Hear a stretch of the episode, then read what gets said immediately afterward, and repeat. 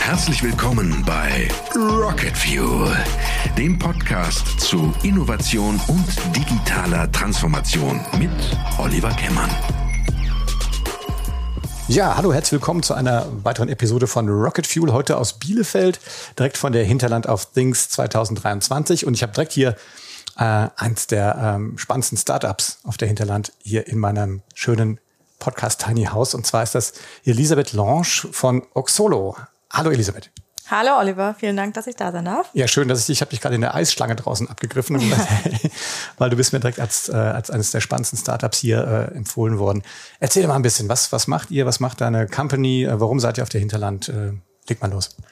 Ähm, bei Oxolo machen wir generative KI, das heißt, wir machen Text-to-Video. Und zwar, um genau zu sein, können wir mit einem ganz normalen Produktlink ein Produktvideo generieren, beziehungsweise unsere KI.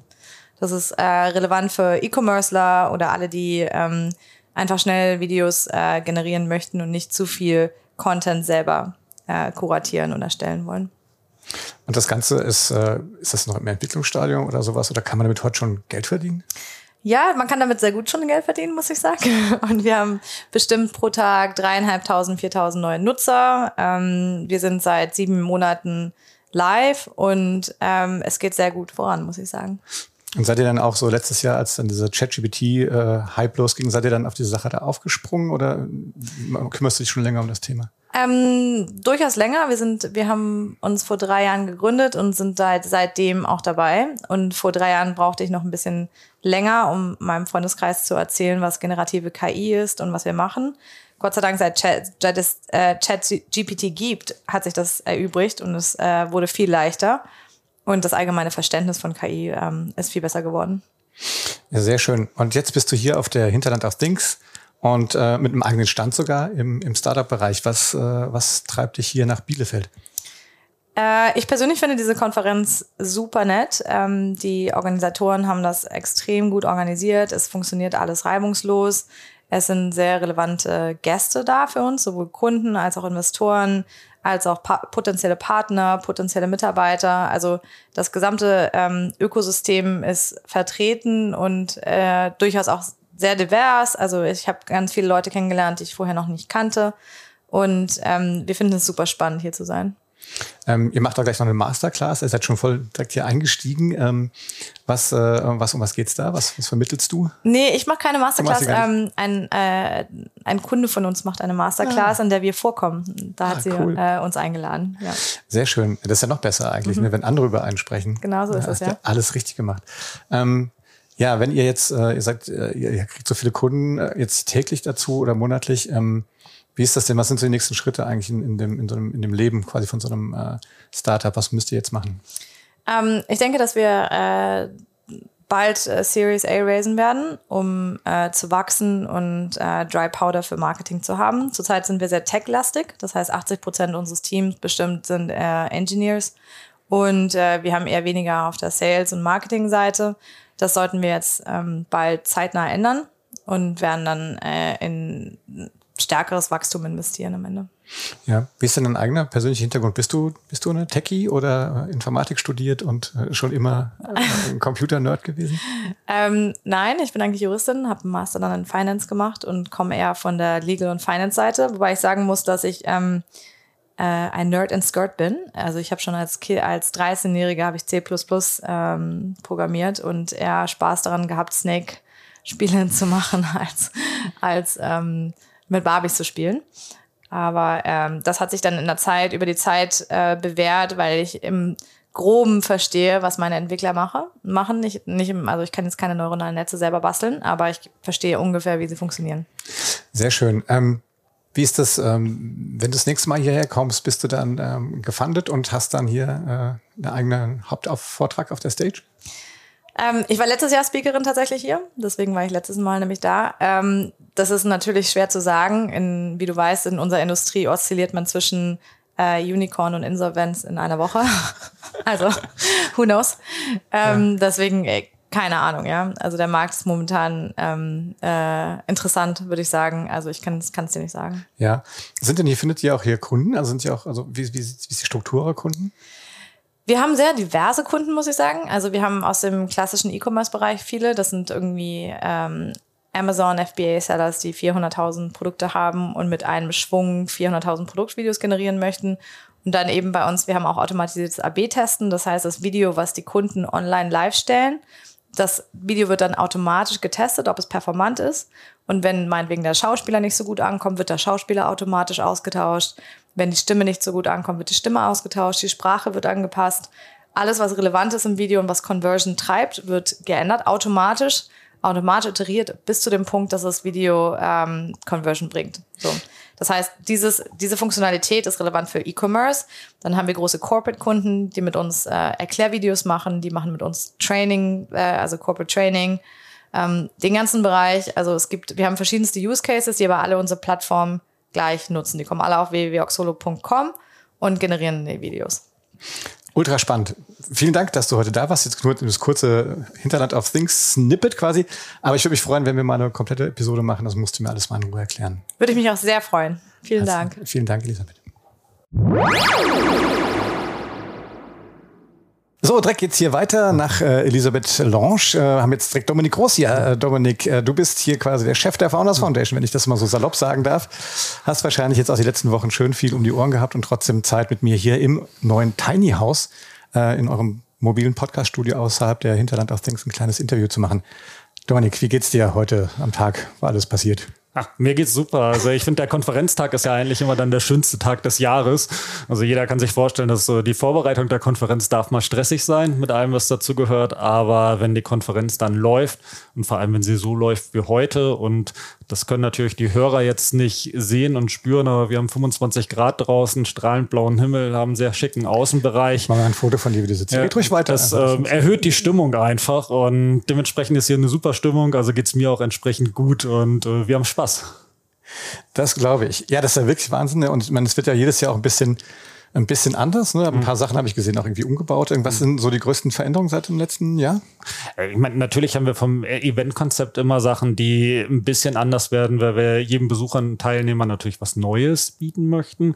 Haben wir zum Beispiel im Innenbereich einen Launchbereich mit einem kompletten Baum in der Mitte, also wie so einen kleinen Biergarten aufgebaut weil wir halt auch sehr viel Wert aufs Netzwerken legen, damit man halt auch Räume schafft und, und viele Gespräche führen kann.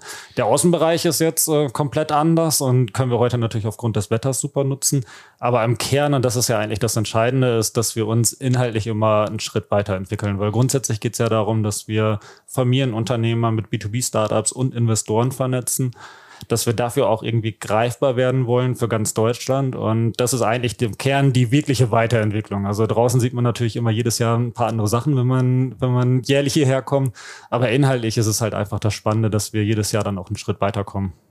Sehr schön. Das ist, äh, das ist ganz spannend. Und äh, für Leute, die noch nicht hier waren und äh, jetzt sitzen wir beide uns hier gegenüber, man kann so an den, an den Badges, an den, an den, an den Lanyards quasi, an den Farben immer erkennen, äh, wo man hingehört. So ja. ungefähr, ne? Erklär mal ein bisschen das Konzept, weil ich finde das eigentlich sehr, äh, sehr, äh, sag ich mal, sehr hilfreich.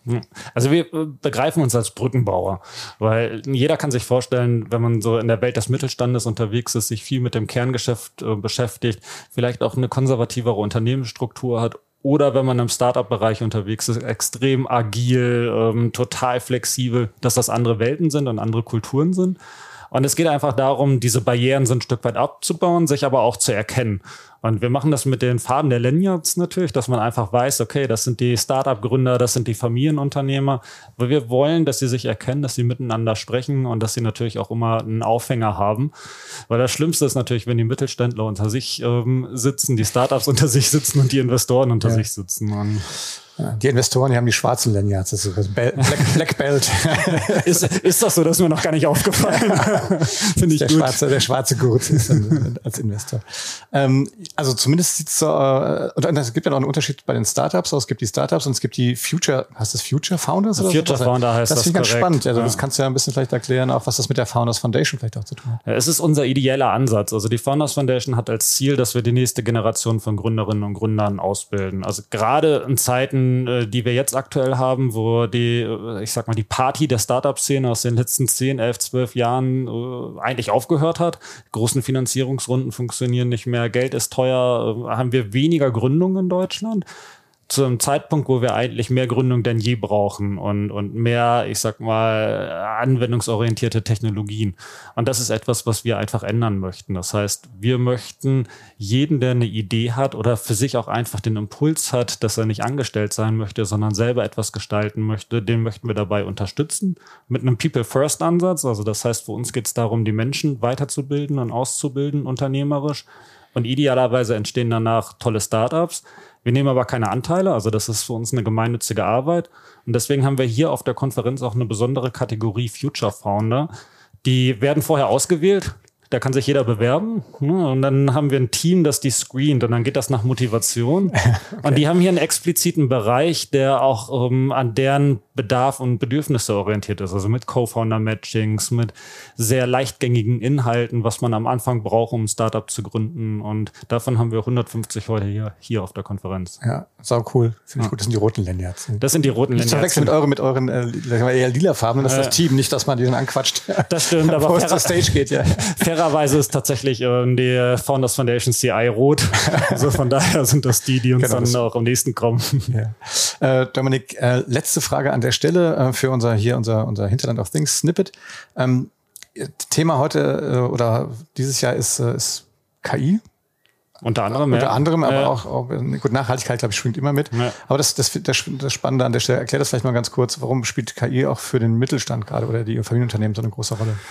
Also ich finde, KI wird viel zu schnell gerade in die Schublade von dieser generativen ähm, AI halt geschoben und über Open AI und jeder hat das jetzt, hat ein um, Chat-GDP mal ausprobiert und hat jetzt ein Verständnis dafür für uns ist eigentlich das Interessante, dass jetzt gerade die Zeit kommt, wo Anwendungsfelder in den verschiedenen Kategorien halt kommen. Also das heißt, dass ähm, ob jetzt in der Produktion, in der Logistik oder wir haben gerade bei uns ein Startup im Gesundheitsbereich die zum Beispiel wissenschaftliche Metastudien über eine KI ähm, semantisch analysieren und auswerten, damit die Medikamentenforschung beschleunigt werden mhm. kann. Weil, wenn man sich mal ein bisschen damit beschäftigt, wo OpenAI die Daten herholt, ist das natürlich ein, ein ja, im wahrsten Sinne des Wortes eher generatives Wissen, wo Wissenschaft nicht unbedingt zwingend stattfindet. Und solche neuen Anwendungscases spezifischer zu haben und die aber im Deep Tech dann jetzt auch zu nutzen und zielorientiert aufzubauen. Das ist eine Riesenchance auch für Deutschland. Und da kann man ganz offen sagen, da ist der Markt auch noch nicht weg, weil OpenAI und, und äh, Microsoft dafür vielleicht auch nicht der entscheidende Konkurrent ähm, ist. Und da hat man natürlich eine Möglichkeit, dass in diesen Bereichen halt auch AI-Startups entstehen. Und da ist einfach gerade die Zeit, wo sehr viel passiert und sehr viel Daten halt auch entsprechend genutzt werden müssen. Und das Thema ist natürlich hier einfach auf der Konferenz allgegenwärtig mit extrem spannenden Anwendungsfällen. Also ich habe eben äh, Gesundheit angesprochen, wir haben äh, Lebensmittelproduktion haben wir hier, aber tatsächlich auch ähm, Vision AI, die in den E-Commerce-Bereich reingehen. Also in der ganzen Breite ist das halt auch relevant für den deutschen Markt. Cool. Also, mein Lieber, dann will ich nicht gar nicht länger hier aufhalten. Du hast draußen äh, viele Kontakte noch äh, wahrscheinlich zu pflegen und zu knüpfen. Äh, vielen Dank nochmal an der Stelle auch wirklich mal an das Team, muss man nicht sagen. Das ist ja. Wahnsinn, was, was das Team macht, auch in der Vorbereitung hier. Ich ich glaube, ich fühle mich wie ein Star hier. Großartig. Ich kann nur allen Leuten empfehlen, kommt hierher, guckt euch das nächstes Jahr ja. spätestens irgendwie an. Dominik, äh, viel Erfolg. Das Danke gebe ich übrigens gerne weiter, weil das möchte ich nur noch mal unterstreichen. Ich habe ein Team, was mit so viel Leidenschaft und Emotionen dabei ist. Also man sagt ja immer, man soll als Gründer das Why auch vorgeben und die nächste Generation muss das halt auch ein bisschen leben. Und mein Team lebt und liebt diesen Purpose. Und ich glaube, das merkt man auf der Konferenz auch ein bisschen, weil sich jeder im Team dann auch auf die Gäste und die Teilnehmenden freut gefreut. Und von daher nehme ich das sehr gerne entgegen, freut mich riesig und gebe das Kompliment ans Team weiter, weil es eine Teamleistung ist. Sehr gerne. In diesem Sinne, bis zum nächsten Jahr, würde ich sagen. Bis zum nächsten Jahr. Danke dir, Olli. Ja, so jetzt geht es direkt weiter hier auf der äh, mit den Speakern, äh, aber auch den Investoren. Ich habe gerade gesagt, diese Investoren sind eigentlich der Black Belt, der schwarze. Ja, heute ist da bei mir äh, Thomas Tommy Öl ähm, aus München. Genau. Grüß dich, Tommy. Was verschlägt einen aus München jetzt hier ins, ins Hinterland der Dinge? Ins Hinterland der Dinge. Ähm, du, ganz ehrlich, ich habe damals den Sebastian Borek, als er damals die Founders Foundation gestartet hat, kennengelernt über gemeinsame Freunde. Und er hat so ein bisschen erzählt, was er machen möchte. Und dann waren wir da irgendwie von vorab mit dabei. Und jetzt ist das schon so ein, äh, ich würde mal sagen, so ein Terminblocker im Kalender, wo man sagt, da fährt man auf jeden Fall hin, weil es eine gute Kombination ist aus Leuten, die gründen wollen, die schon gegründet haben, Investoren und ich glaube, was es am meisten ausmacht, du hast hier, und das ist gar nicht despektierlich gemeint, eben nicht wie auf großen Konferenzen die Innovation-Manager und so ein bisschen mehr mittlere Management-Ebene, sondern hier hast du halt ganz oft auch die Besitzer von großen Familienunternehmen, die sich das auch anschauen. Und ich glaube, das macht es in der Mischung irgendwie ganz besonders. Ja, das ist schon sehr spannend. Ne? Ähm, wenn du sagst, du bist auf der einen Seite nicht heute nicht nur Speaker, sondern bist auch äh, Investor, erklär mal so ein bisschen, was ist dann deine Heritage, wo, wo investierst du und was, was machst du so? Genau, wir sind so, äh, wir sind 2016 gestartet, V-Squared Ventures heißt der Fonds ähm, und sind rein fokussiert auf Deep Tech-Themen. Und das sind bei uns irgendwie fünf große Pockets. Das ist Space, das ist New Computing in, inklusive Quantencomputing, Robotics und AI, Energy Transition, alles, alles rund um Batterie, Hydrogen etc. Dann haben wir noch so eine Pocket New Materials und ähm, Tech Bio, also so ein bisschen diese Schnittstelle zwischen Life Science und Technologie und wie man das übereinander gelegt bekommt. Und das machen wir in der Frühphase, haben im aktuellen Fonds 165 Millionen, um ähm, frühphasig Pre-Seed, Seed, teilweise Series A die Firmen mit auf dem, auf dem Weg zu bringen. Cool. Klingt ja Mord spannend. Und vor allen Dingen sind das jetzt auch, jedes für sich ist ja schon ein total spannendes Thema. Ähm, wie, wie behältst du da den Überblick so ein bisschen, was da so auf der Welt passiert, gerade heutzutage, wo das ja exponentiell immer, immer ja, krasser wird? Ähm, also erstens wahrscheinlich zum Glück geschuldet dem Team. Wir haben damals zu dritt gestartet und vor allem in so einer Dreierkonstellation ähm, Herbert, Luft- und Raumfahrtingenieur bzw. Elektroingenieur und in so mehr Mathebereich promoviert. Bene kam mehr aus der, ähm, aus der Financial World. Ähm, und ich war Gründer, war dann lange bei Uber, ganz am Anfang mit dabei, als Uber in Deutschland gestartet hat und hatte dann die Chance eben mit den Jungs den, den Fonds zu starten und haben das Team weiter ausgebaut und wir hatten eine relativ simple Hypothese und haben gesagt, in was ist Europa richtig gut? Was ist total underfunded? Also wo gibt es am wenigsten Geld? Ähm, und wo hast du Absatzmärkte, at your doorstep und musst nicht automatisch gleich global denken, was zwar die meisten Firmen machen von ihrem Produktangebot, aber du könntest hier erstmal schon ganz gut starten. Und dann landest du halt relativ schnell bei Engineering-driven und Science-driven Topics. Und das haben wir jetzt mal mit Deep Tech irgendwie äh, namentlich so benannt. Ja. Ähm, ja, und dann haben wir mit ESA Aerospace, ist ein gutes Beispiel, da haben wir das erste Ticket damals geschrieben mit ein paar anderen, IQM Quantum aus Finnland, ähm, Micropsy, eine Robotics Company und jetzt auch so Sachen wie Custom Cells, also ein großer ba äh, Batteriehersteller. Ähm, ja, das ist so unsere Themenwelt und das funktioniert irgendwie heutzutage ganz gut. Braucht ihr noch einen Praktikanten? Jederzeit. Echt ultra spannend. Ist ja toll, dass man einen Job hat, mit dem man sich mit diesen Themen beschäftigen kann. Ja. Glaub, manche Menschen finden das gut. Wahrscheinlich gibt es andere, die das irgendwie. Es ist ähm, sehr, sehr dankbar und ein großes Glück, dass das ähm, zumindest so wie es ausschaut, gerade ganz gut funktioniert. Ja. Ähm, bist jetzt hier, also entdeckst du hier tatsächlich auch so ein paar, vielleicht noch ein paar so Rohdiamanten? Passiert das? Ja, ähm, also die Hinterland ist jetzt sicherlich keine Deep Tech-Konferenz. Ähm, wir versuchen aber bei in diesen Ökosystemen so ein bisschen zu erklären, ähm, was müsste zusammenkommen, damit das irgendwie funktioniert. Was zeichnet solche Gründerteams aus? Und da hast du sicherlich irgendwo brauchst du diese technische oder wissenschaftliche Exzellenz, um was ganz Neues zu machen. Aber ansonsten ist ja so eine Firma mit den gleichen Herausforderungen konfrontiert wie jeder andere auch. Heißt, ich muss ein Team aufbauen, ich muss eine Firmenkultur aufbauen, ich muss auch Sales machen, weil die beste Technologie verkauft sich leider nicht von selbst.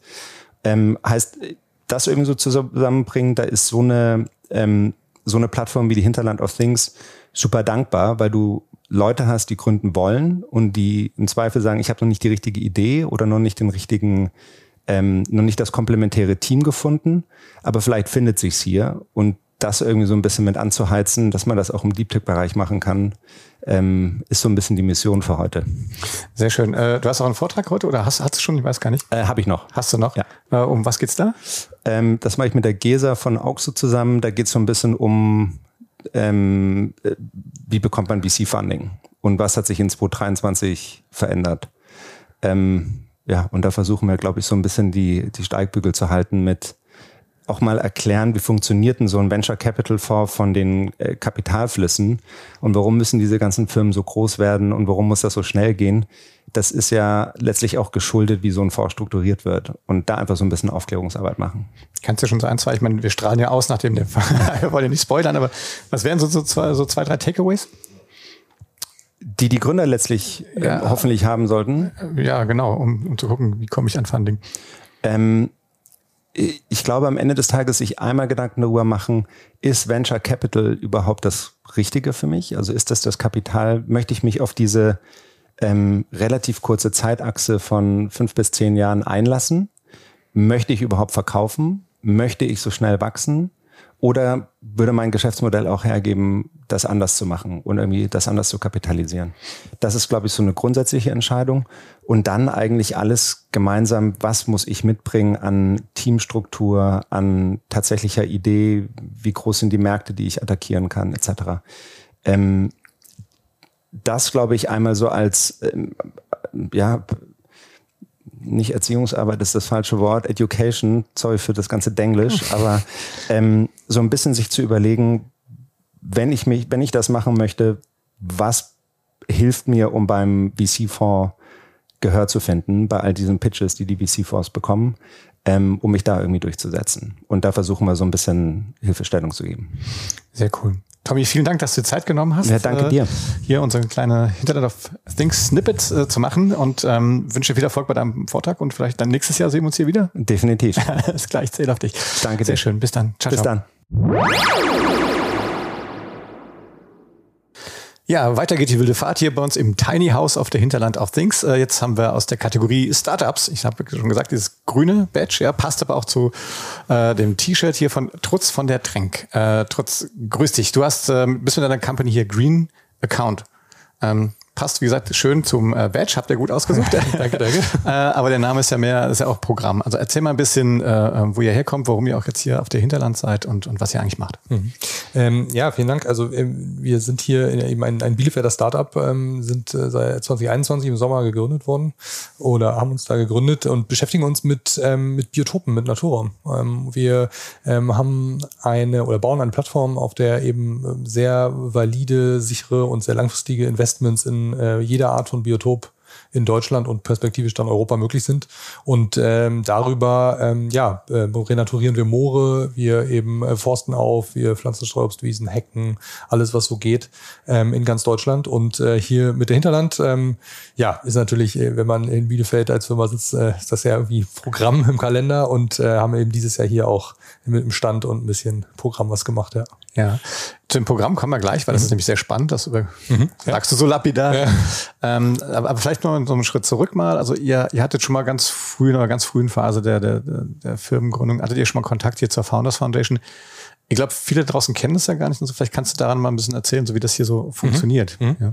ja. die Founders Foundation ist ja ähm, ein, ich glaube, Bill komme ich aufs Eis, ich glaube zehn Jahre gibt's sie jetzt schon äh, hier in Bielefeld, ähm, ist äh, ja so ein, so ein klassischer Inkubator, Accelerator, ähm, so ein Programm und wir sind da rangekommen.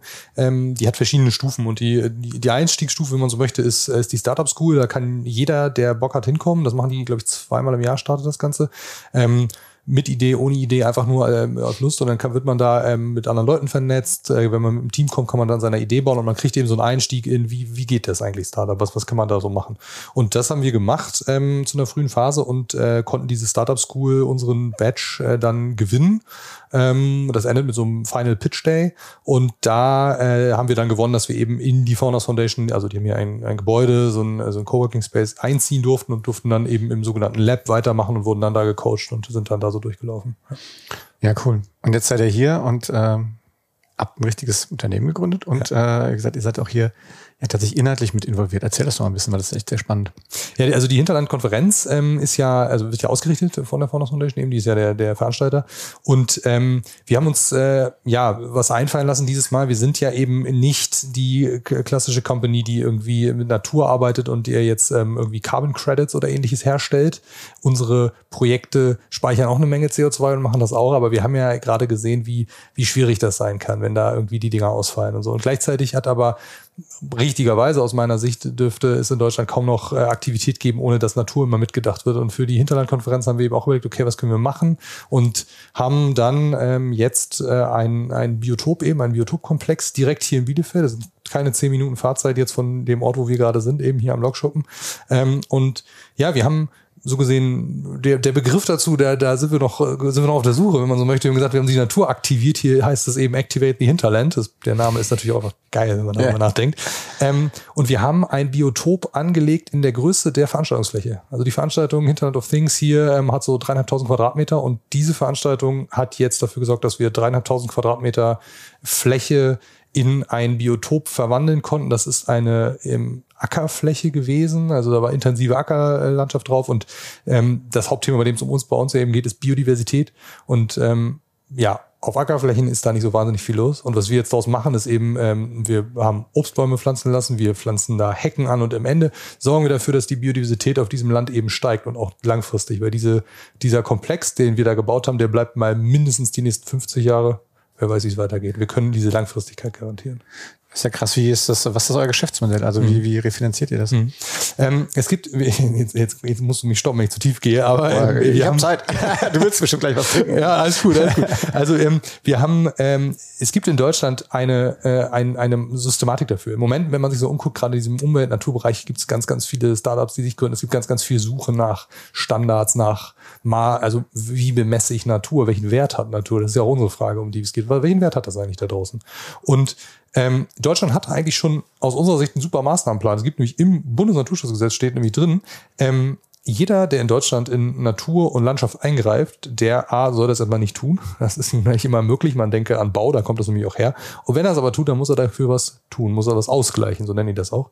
Ähm, und es es gibt daher für Deutschland erstmal eine Bewertungsmethodik für jede Art von Biotop, die wir in diesem Land haben. Und äh, wir nehmen genau diesen bewährten Rahmen, an dem immer umfangreiche Planung beteiligt ist und der immer kontrolliert wird von Umweltämtern, also wo wirklich fundamental gut drauf geachtet wird, dass das auch so läuft.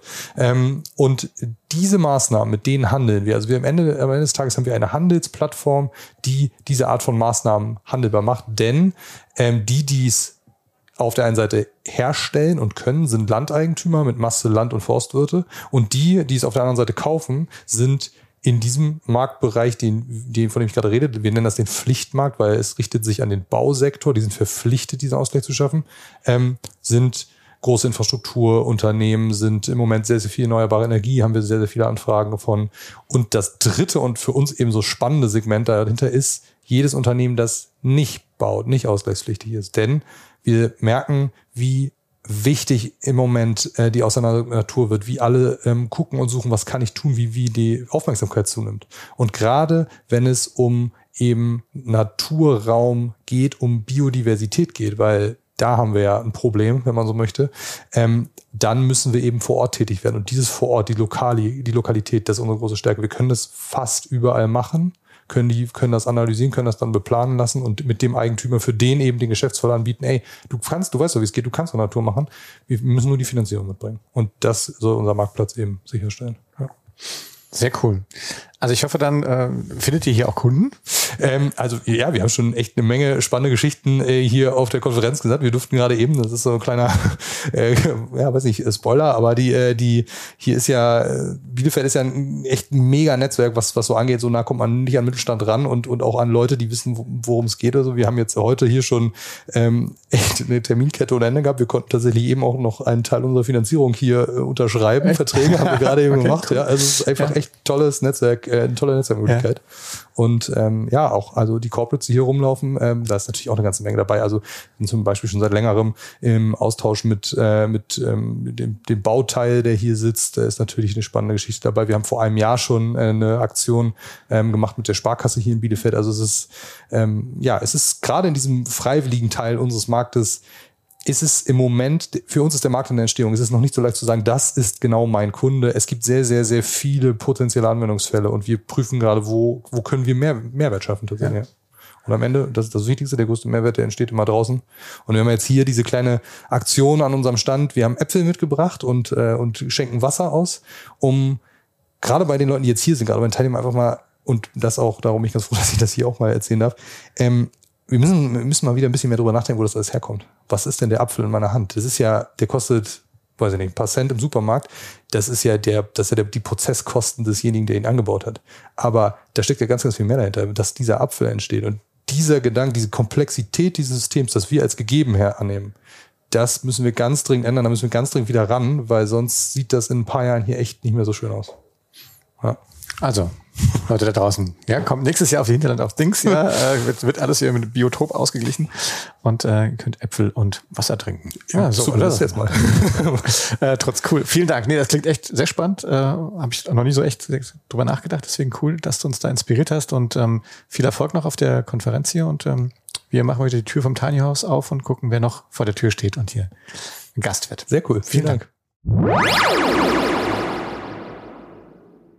Ja, jetzt haben wir äh, mal eine ganz andere Kategorie Gästen da. Ich sag mal das blaue Band. ähm, Karl Michael Krüger von Platinum Partners.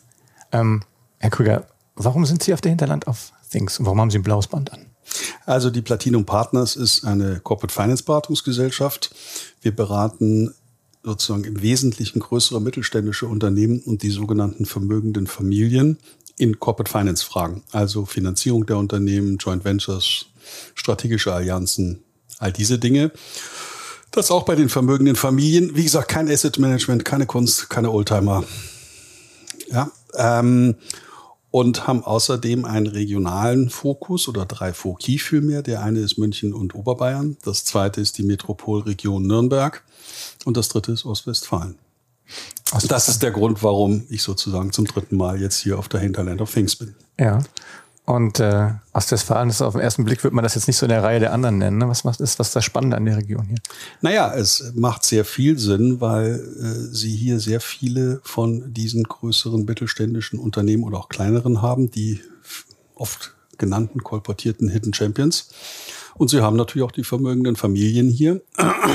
Und ähm, insofern ist es für uns eine erstmal eine Region und ich habe ähm, aus der Vergangenheit, sei es aus dem Internat und aus, der, äh, aus dem Studium, viele persönliche Kontakte hier. Ohne die geht es sowieso nicht.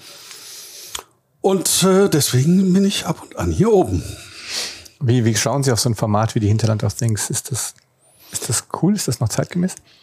Also das Hinterland, jetzt muss man ein bisschen unterscheiden, das Format per se, ja, weil es etwas ist, was ähm, wirklich ein Unikum ist. Insofern nämlich, dass es Nahbarkeit zwischen, ich sag mal, dem Mittelstand und altem Geld und den neuen, anspruchsvollen und ambitionierten Tech-Firmen gibt. Und ähm, es ist sicherlich sehr schlau gewesen seitens der Initiatoren, die das ja hier mit aufgesetzt haben, zu sagen, wir müssen irgendwann auch mal die Digitalisierung in Ostwestfalen also nennen wir es einfach OBL, vorantreiben und können ja nicht ewig mit irgendwelchen Labs in Berlin leben oder München. Und das heißt, wir müssen hier auch ein Ambiente schaffen, damit die junge Technologieszene auch hierher kommt und nach Reda Wiedenbrück und Hasewinkel oder Beverung oder was auch immer geht. Ähm, und dafür ist diese Messe ein gutes Beispiel, weil sie durch, auch nicht zuletzt durch diese Dating-App, die wir ja alle kennen, direkte und Gespräche ermöglicht, ohne dass gefiltert wird. Und deswegen kamen bisher auch der Mittelstand oder die Familien oder auch Family Offices hierher, weil sie einfach ungefiltert Informationen und Zugang und einen Eindruck kriegen. So, nun stelle ich allerdings fest, ähm, dass die Teilnahmegrößenordnung dieser Gruppe über die letzten zwei Jahre doch stark abgenommen hat. Und nun stellt sich die Frage, was die Gründe dafür sind. Und die sind? ja, also was sind die? Das ist, also ich glaube, auf der einen Seite ist der, ist der rein operative digitale Transformationsprozess oder vieles nun auch schon eine Weile unterwegs. Das Zweite ist, ich glaube, dass doch einige der Unternehmen immer noch mit Hausaufgaben aus der Corona-Krise und dem letzten Jahr beschäftigt sind und der Katalog der Herausforderungen ist ja nicht kleiner geworden. Ähm, es sind ja mehrere kleine Wellen, die inzwischen auf die Schiffe einschlagen und nicht nur eine große, sondern ESG, Lieferkettenprobleme, Transformation. Bist du noch ein gutes oder böses Lieferantenland durch die Ukraine? Es wird vieles, muss, muss, muss umgedacht werden. Ähm, und nichtsdestotrotz, und, und obendrauf kommt sicherlich eines, was, ähm, was sicherlich enttäuschende für viele hier ist. Es wird jetzt mal wieder nach betriebswirtschaftlichen Aspekten auf Dinge geguckt, auf gut Deutsch. Träumereien werden nicht mehr finanziert. Entweder hat das ein seriöses Geschäftsmodell und es verdient auch demnächst Geld und nicht, äh, wir wachsen, wachsen, wachsen und gehen dann an die Börse und sind alle reich, sondern es wird jetzt überlegt, wo wirklich Geld verdient wird und ansonsten der Stöpsel in die Badewanne getan. Ja, aber ist doch gar nicht schlecht, oder? Nein, es ist sicherlich etwas, aber es ist, ich will es jetzt mal provokativ sagen, die junge Generation hier, die immer sagt, wir haben so tolle disruptive Geschäftsmodelle und alles, was alt ist, ist doof, macht jetzt vielleicht selber die unangenehme Erfahrung des schumpeterischen Ausleseprozesses und die Disruption erleben sie am eigenen Leib. Mhm. Ähm, welche Möglichkeiten haben denn jetzt, sage ich mal, etablierte Familien, vielleicht geführte Unternehmen heutzutage, sich äh, über neue Technologien und was zu informieren? Gibt es als andere Formate oder wie beobachten Sie das? Nein, ich glaube, es ist einfach nur die Frage, ähm, und die führt schon fast in Richtung weiter, nämlich inwiefern, und das ist zum Beispiel etwas, worüber ich mir tatsächlich in meinem Umfeld wirklich ernsthaft Sorgen mache oder äh, Dings, ist, dass unsere, die, die, unsere wirtschaftspolitische DNA der Bundesrepublik, die uns die letzten 70 Jahre ja sehr gut ernährt hat, die steht jetzt produktionslebenzyklusmäßig am Scheitelpunkt. Und ich glaube, wir müssen uns mehr als neu erfinden. Und das trifft viele unserer angestammten Industrien, Auto, Maschinenbau, Chemie, Stahl, Textil, Retail, you name it. Wir haben ein Problem vor uns. Und ähm, meine Befürchtung ist, dass das auch noch bitterer wird gegen Herbst und Anfang nächsten Jahres. Und insofern ist das, hat das gar nicht so sehr mit dem Format hier zu tun. Was ich begrüße und positiv finde, ist, dass etwas mehr dem German ähm, Engineering-Logo, für was wir eigentlich in Deutschland stehen. Wir stehen ja nicht wie das Silicon Valley für irgendwelche coolen Marketingkonzepte. Ähm, also Gorilla, Pizza Deliveries oder was auch immer das ist.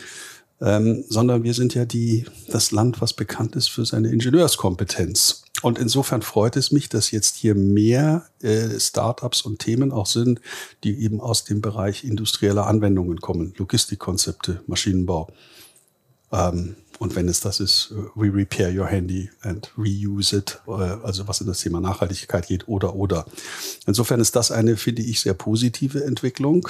Ähm, aber der Weg für die Start-up-Unternehmen, äh, Geld einzusammeln, wird schwieriger, weil sie sich einfach einem härteren Test unterziehen müssen. Ist das auch insofern wirtschaftlich nachhaltig?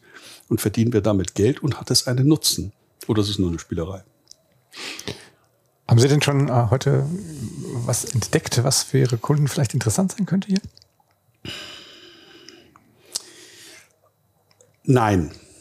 Aber es ist auch nicht so, dass ich jetzt mit einer bestimmten Brille hier bin. Ähm, ich sagen wir es mal so, es ist auch immer so eine Frage, äh, wir suchen irgendetwas oder haben ihr ein Thema. Und ähm, es ist schon immer so, dass die größeren mittelständischen oder die traditionellen Unternehmen ja inzwischen auch eigene ich sag mal, Venture Capital Holdings haben, ob sie nun in Salzburg oder sonst wo sitzen, wo sie schon das ein oder andere ähm, sozusagen erstmal anpeppeln und sagen, das bleibt das ein privates Engagement oder wird das etwas?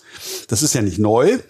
Ähm, die Frage und die Diskussion, die ich eher mit Mandanten habe, ist zu sagen, es macht ja wenig Sinn, wenn ihr euch, ich nehme es jetzt als Beispiel, ja, aus der Automobilzulieferindustrie verabschiedet und dann irgendwie Jungtech-Unternehmen suchst, die besonders smarte künstliche Intelligenz oder ähm, Maschinen- oder Augmented Reality-Lösungen für den Maschinenbau, den ihr dann wieder in der Autoindustrie anwenden mhm. wollt.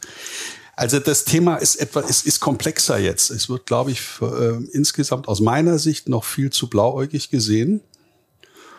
Ähm, und insofern ist es, ist es tatsächlich so, dass sich viele, und da sind wir noch bei dem nächsten Problem, ähm, es gerade auf dem berühmten C-Level und der Geschäftsführungsebene zu viele Vorstände oder Leiter gibt. Ich sag mal, die sind in der Regel zwischen irgendwie hoch in die Mitte 50 bis Anfang 60, die ein erstaunliches Beharrlichkeitsvermögen haben und sagen, wird schon noch gut gehen. Und vielleicht kriege ich noch meinen Fünfjahresvertrag erfüllt. Und viele der ich sag mal, Erbengeneration oder der nächsten sind schon in der zweiten und dritten und sind eigentlich zu weit entfernt von dem, was da passiert. Ähm, Hauptsache, die jährliche Dividende kommt pünktlich und dann ist es manchmal zu spät und dann sind, um jetzt was Positives zu sagen, deswegen glaube ich, wird dann so etwas wie zum Beispiel dieser, das Thema Fiesmann so heiß in der Presse diskutiert, weil hier eine Familie sehr proaktiv seine zukünftigen Marktchancen an, einschätzt und sagt, das ist jetzt gut, aber den Krieg gewinnen wir auf lange Sicht nicht. Mhm. Aber es ist ein klassisches Beispiel für sowas. Und die Diskussion, die ich zahlreich habe mit oder versuche mit Unternehmern zu besprechen, ist auch die zu sagen, wenn eure Nachfolgegeneration jetzt hier ist und der ist 35 oder 33, ist ja völlig wurscht, dann hat er ja im Prinzip, und ihr wollt ihn gern zum Nachfolger haben, dann hat er 30 bis 40 Berufsjahre vor sich. Dann reden wir von 2060. Und darauf stellt er das Glück seiner Ehe oder seiner Kinder oder seiner Familie auch ab. Und dann stellt sich doch mal die Frage, oder stellt ihr euch doch mal die Frage, gibt es euer Geschäftsmodell denn in 2060 überhaupt noch? Also wenn ihr jetzt der Nachfolger oder die Nachfolgerin wärt, würdet ihr das allen Ernstes machen mit der Perspektive 2060? Und das führt dann oft zu einigem Stirnrunzeln also zu Panik? Naja, vielleicht noch nicht, aber es ist ja manchmal so, dass der Mensch ja doch etwas besser in Bildern denkt. Und wie kann man abstrakte Dinge runterbrechen? Und äh, wenn wir dann hier und da auch so als strategischer Sparing-Partner agieren, dann sind wir keine der etablierten Unternehmensberatung. Diese Schuhe wären zu groß für uns. Aber aufgrund der äh, doch recht umfangreichen Erfahrung können wir vielleicht manche ketzerische Fragestellungen stellen, wo man dann einfach sagt, denkt doch mal darüber nach. Ist das so? Und es gibt keine Telefonzellen mehr. Es hm. gibt kein Faxgerät mehr. Es wird auch irgendwann, wir beide hier, wie wir uns angucken, sind noch die Generation, die vielleicht ein Siemens Gigaset hat. Das hat da draußen von denen keiner mehr. Und auch keine CD-ROM und so manches andere nicht. Aber das muss man erkennen. Und diese Dinge, ähm, die kommen in der Regel nicht vom Montag auf Dienstag, die kündigen sich schon an. Nur nur mal die Zeiten, wo man irgendwas einfach extrapoliert und weiter, ähm, weiter plant, die sind einfach vorbei. Und ähm, was mir sehr hilft, und das kann man, glaube ich, auf viele Bereiche im Leben anwenden, ist die Unterscheidung zwischen, habe ich ein temporäres Problem, sprich, das ist wie ein Gewitter, das zieht auch vorbei, ob das nun Corona ist oder der querstehende Tanker im Suezkanal oder whatever, oder habe ich ein strukturelles Problem. Dann hilft mir die Heckenschere alleine nicht mehr, um den Garten zu beschneiden. Da muss ich ran. Hm. Toll. Ein cooles Gespräch. Schön, dass wir uns hier äh, getroffen haben. Und ähm, ich glaube, ich finde es auch schön, wenn wir einfach auch mal ähm, auch in diese Richtung mal denken und aber auch trotzdem so eine, so eine Konferenz wie hier auch nehmen, um diese Sachen auch mal äh, so zu diskutieren und auch zu gucken, was, was müssen wir alle daraus lernen. Ich finde das, fand das sehr wertvoll. Ja, also ich glaube, es ist, es ist schon wichtig, aber ähm, ich glaube, die, das merken da draußen alle von den Jüngeren ja auch. Ähm, und so easy peasy geht das einfach nicht mehr. Ähm, aber es ist, es ist schon so, es ist auch, auch, auch die etablierte Industrie- oder Wirtschaftsvertreter. Ähm, da kann man am besten unsere ganzen Vorstände in der Automobilindustrie nehmen. Ja, niemand liebt schwarze Schwäne und mhm. schon gar nicht im gleichen Verband. Mhm. Und da gibt's niemanden, der irgendwo sagt, sag mal, was ihr da, da tut, ist das jetzt eigentlich sinnvoll oder schlau? Und ich glaube, man muss ein bisschen einen Schritt zurückgehen, oder das ist jedenfalls der Rat, den man, den ich empfehle und auch vielleicht aus anderen Industrien mal Parallelen ziehen, zu sagen, funktioniert das noch? Ich habe jetzt gerade mit zwei Herren zusammengesessen, die aus der Tourismusindustrie Reiseveranstalter sind.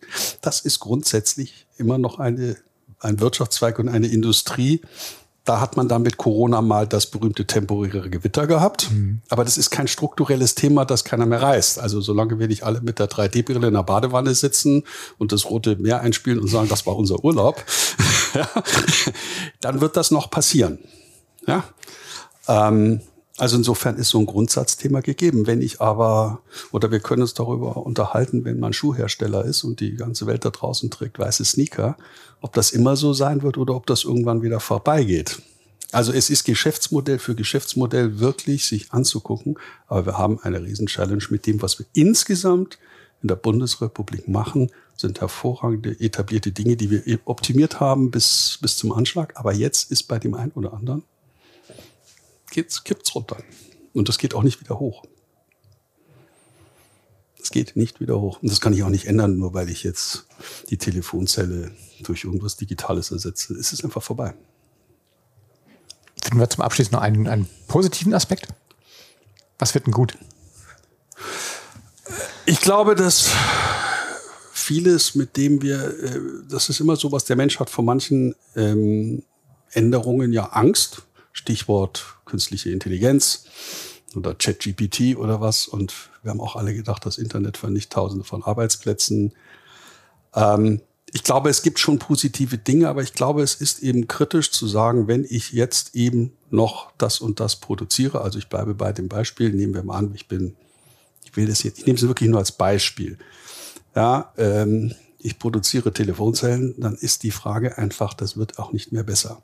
Und wenn man da draußen sich den Tesla anguckt oder irgendein anderes E-Auto, dann kann man schon wieder eine ganz andere Diskussion machen. Ich glaube, dass zum Beispiel in der Autoindustrie, ich persönlich, aber ich bin ja, hab da keine Ahnung, ähm, dass man irgendwann vielleicht Produktionen auch verschieben wird und es den Verbrenner auch geben wird, weil bis wir durch ganz Südamerika oder durch ganz Afrika mit einem E-Auto fahren, das wird noch eine Weile dauern. Aber vielleicht wird die Produktion von Verbrennerautos nach Amerika und Südamerika verlagert und wir werden hier halt E-Autos produzieren. So weit, so gut. Ist ja in Ordnung, ist, eine, ist ein Wandel, muss man sich darauf einstellen und vielleicht als Hersteller auch, dass die Stückzahlen anders sein werden. Also ja, aber es hilft nichts, sich wegzuducken und zu sagen, wenn ich Telefonzellen produziere, das geht ewig weiter. Und wir haben es alle auch erlebt, es gibt so Dinge. Und dann ist vorbei. Sehr schön. Dann würde ich sagen, also da draußen, ähm, macht euch Gedanken, wie es in der Zukunft weitergeht und äh, kommt hierher auf die Hinterland und sprecht mit vielen verschiedenen Leuten, um euch verschiedene Ja. Meinungen einzuholen. Ja, ja, super. Ich bedanke mich fürs Gespräch. Ja, ich bedanke mich fürs Gespräch, Herr Krüger. Vielen Dank und äh, noch gute, äh, hoffentlich gute Kontakte heute. Danke. Tschüss. Ciao. Tschüss. Das war Rocket Fuel, der Podcast mit Oliver Kemmern.